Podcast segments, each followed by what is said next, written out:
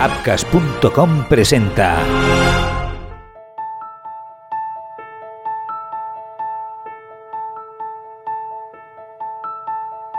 Cirugía de rodilla. Mi punto de vista. Temporada 1. Fundamentos. Gracias por unirse a Cirugía de rodilla. Mi punto de vista. Temporada 1. Fundamentos. Soy el doctor Pablo Helber y este es el episodio 4, cartílago articular.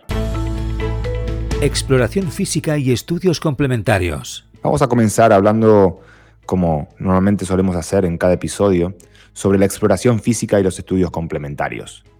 Desde el punto de vista de la exploración física, el cartílago articular suele ser bastante, como dirían en inglés, straightforward, bastante sencilla y, y directa. En general los pacientes se quejan de dolor en la zona lesionada, aunque a veces también es cierto que no pueden localizarlo puntualmente y sienten como unas molestias en el interior eh, y que también pueden estar indicando una lesión focal del cartílago. Pero eh, con alta probabilidad se quejan de dolor en una zona específica, sobre todo a la carga. Puede haber, evidentemente, derrames. ¿eh? Si lo comparamos, por ejemplo, con, meniscos, el derrame es mucho más frecuente.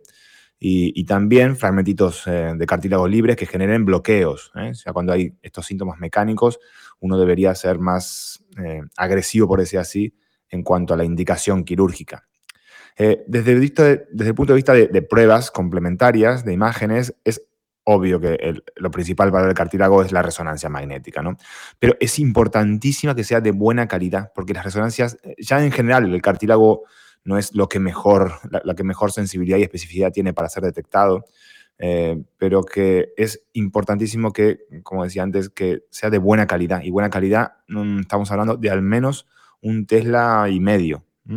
Eh, he visto muchísimos casos que me vienen con resonancias de otros sitios, con resonancias de mala calidad, donde o no se ve, o parece que el cartílago está intacto, o es imposible distinguir, y luego pido una resonancia de mejor calidad y es radical la diferencia que podemos observar, sobre todo para la capa de cartílago. Cuando hay afectación de, de huesos ya con incluso una de menos calidad se puede ver, pero para ver la capa de cartílago sí que necesitamos una buena resonancia. Insistir con eso es sumamente importante porque los tratamientos de cartílago son complejos, no son entrar en una artroscopia y nada más. Aquí hay que resolver todo siempre eh, teniendo en cuenta la valoración preoperatoria. Entonces, las secuencias que, más, eh, que a mí más me sirven son las de, de, de saturación gracia y, la y en T1. Mm, me gusta más para ver si hay edema de hueso subcondral. Es evidente que en T2, esas que están más claritas, eh, en principio es mejor para ver la morfología precisa del cartílago, ¿no?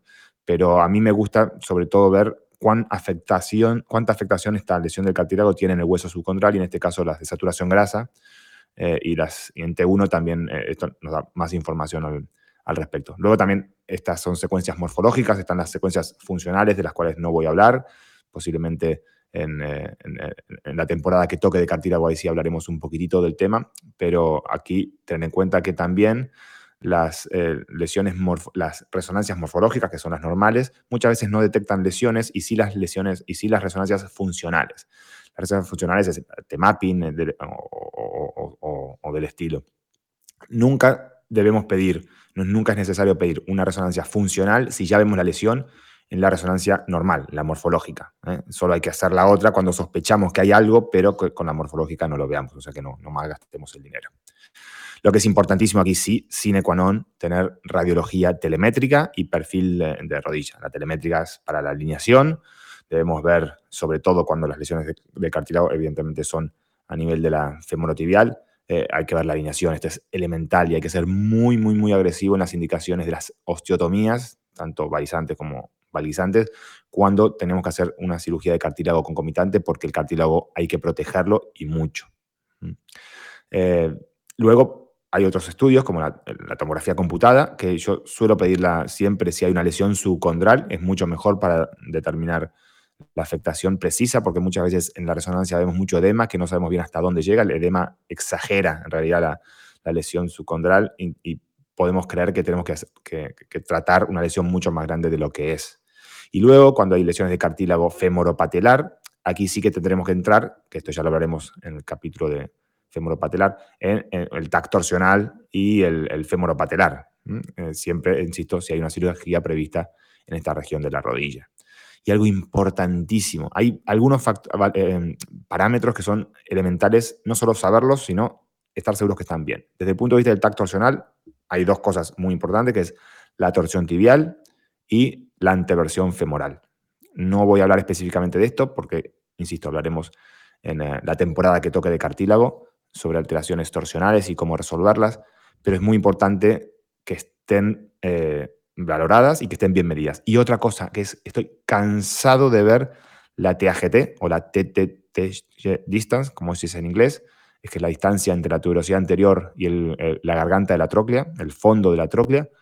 Esta distancia, yo diría entre un 60-70% de los casos que yo veo, y no solamente de, un centro, sino de todos los centros, está mal medida. Y es increíble la diferencia entre lo que refiere eh, o mide el, el, el informe del radiólogo y lo que realmente tiene. Por lo tanto, hay que aprender a medir la TAGT, sobre todo no tanto el fondo de la tróclea, porque es más fácil, eh, pero sí la, la, tuberosidad de la tibia, a qué altura realizarla. Estoy cansado de ver sistemáticamente que valoran la posición de la tuberosidad de tibia muy proximal, donde hay una forma como pequeña montañita, en ese, donde en realidad ahí el tendón todavía no está insertado. Donde se inserta bien es cuando tiene una forma ya más de, de pico, un lomo, siendo más distal, que en esos casos casi sistemáticamente son 3 o 4 milímetros más eh, lateralizado que lo que marcan los, los, radiólogos. Y no os podéis imaginar la cantidad de cirugías que indico, eh, a pesar de, eh, con unas TAGT, entre comillas, medidas como normales, pero mal medidas como normales. Highlights. La resonancia magnética es elemental para estudiar la lesión Teleradiografía siempre para ver alineación. TC torsional es crucial en problemas femoropatelares. Técnicas quirúrgicas. El siguiente punto que quiero que hablemos es de la, sobre las técnicas quirúrgicas. Hay innumerables, pero yo básicamente en mi portfolio eh, hay cuatro que utilizo. Mm, digamos que desde más eh, básico a más complejo, la que, mm, la que utilizo por decir así, en situaciones donde encuentro lesiones pequeñas y que no las esperaba, son las nanofracturas. Las nanofracturas, como acabo de decir, no las microfracturas. Se sabe, hay muchos estudios que, demuestran que la microfractura, o que, eh, bueno, que este tipo de técnica, em, son más efectivas o mejoran la histología cuanto más profunda y cuanto menos diámetro tenga el elemento con que hacemos estas, estas lesiones, por decir así. Eh, se sabe que si no vamos profundo y que si, hacemos, eh, y que si no somos suficientemente delicados, es decir, con un diámetro muy pequeño, va a compactar excesivamente el hueso alrededor del orificio que crea la micro o nanofractura y esto va a imposibilitar que las células pluripotenciales que estamos intentando que acudan a la zona de la lesión accedan e invadan la zona, evidentemente, que queremos que ellas invadan.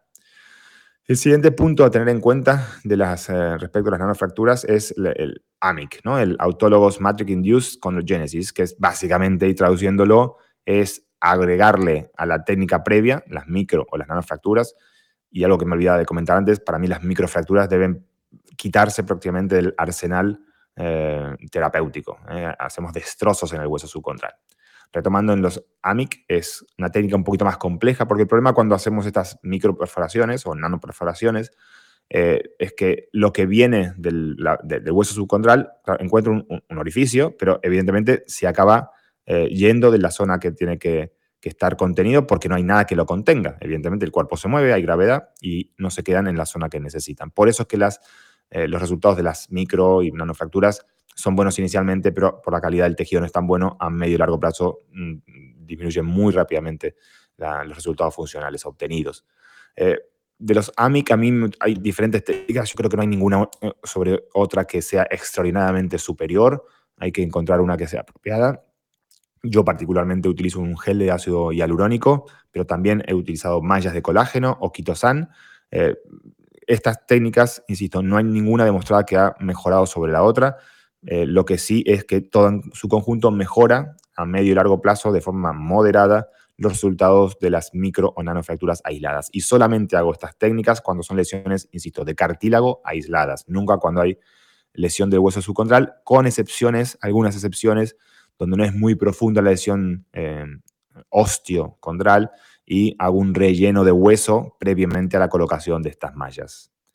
Y luego hay las dos técnicas que son, eh, no iba a decir a mi modo de ver, pero no a mi modo de ver, sino de la literatura. El gol estándar en cuanto a resultado funcional y rapidez de recuperación en las lesiones eh, del cartílago articular de la rodilla, el cual son el autoinjerto osteocontral, la mosaicoplastia, y el aloinjerto osteocontral fresco. Vamos primero con la, con la mosaicoplastia.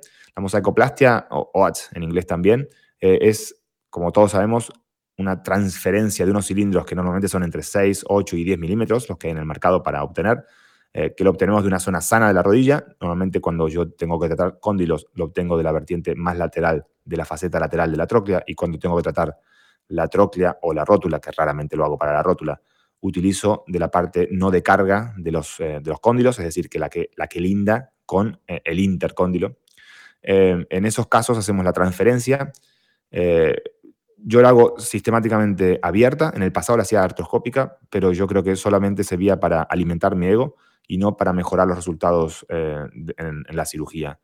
A pesar de que es una técnica sencilla, no es tan, tan, tan fácil dejarlo exactamente eh, ortogonal y perpendicular a la superficie, perfectamente liso y congruente con el cartílago circundante. Por lo tanto, yo siempre le hago una pequeña incisión tanto para la obtención como para la implantación. ¿eh? estamos agregando quizás dos centímetros de, incisión y vamos a estar convencidos, seguros de que la vamos a estar colocando de forma perfecta sobre la articulación. Los resultados son extraordinarios eh, de la mosaicoplastia. Luego lo hablaremos al respecto. Y por último, cuando hay lesiones de más de 2 centímetros cuadrados, es que tengo afortunadamente la posibilidad de hacer algo injerto osteocondral fresco, que hablaremos con mucho detalle, evidentemente, cuando toque en la temporada de cartílago, que me permite hacer hasta lesiones de 26 e incluso de 30 milímetros. 30 milímetros es muchísimo. Eh, bueno, en este tipo de casos, evidente, con lesiones tan grandes no podemos estar quitando o, realizando la técnica de la mosaicoplastia porque no podemos sacrificar tanto en la zona, en la zona donante. Y los resultados de la lijartosis contra el fresco, hay, bueno, insisto, hay numerosísimas técnicas, son, mm, son muy buenos. Eh, tiene ciertas particularidades. Sé que los que esto lo estáis escuchando, la gran mayoría no tendréis disponibilidad de ello, pero bueno, incluso ya hablaré de alternativas de tratamiento eh, a, esta, a los que no tengan disponibilidad cuando llegue, insisto, la, temporada de, de, cartílago articular. Highlights. Nanofracturas para hallazgos en lesiones pequeñas. AMIC en lesiones puramente condrales. Mosaicoplastia en lesiones osteocondrales menores de 2 centímetros cuadrados y en deportistas trasplante osteocondral fresco en lesiones osteocondrales mayores de 2 centímetros cuadrados y en deportistas. Expectativas. Un tema de gran importancia que a mí siempre me gusta hablar con los pacientes y creo que ya lo hemos venido describiendo en las eh, sesiones, en los episodios anteriores, son las expectativas.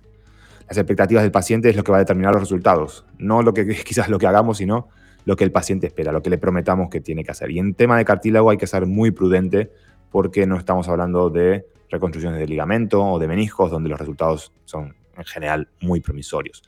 En el tema de cartílago, dependiendo de la zona, los resultados lo único que buscan es mejorar un poco la función y alargar la vida útil de la rodilla. Hay que ser muy eh, eh, honesto y directo en cuanto a, a esto para crear las expectativas correctas. Cada técnica tiene un diferente pronóstico y depende de muchísimos factores.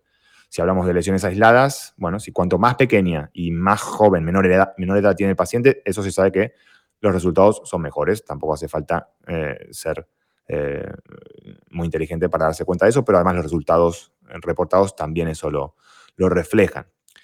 Desde el punto de vista de la, zona, siempre son mejores resultados en los cóndilos, o sea, cóndilo femoral, si uno tiene hace una técnica, tiene una disponible una buena técnica, la aplica bien, bien indicado, son resultados realmente muy, muy alentadores. El segundo, por decir así, en, la localización de, en cuanto a éxito en los resultados es en la tróclea.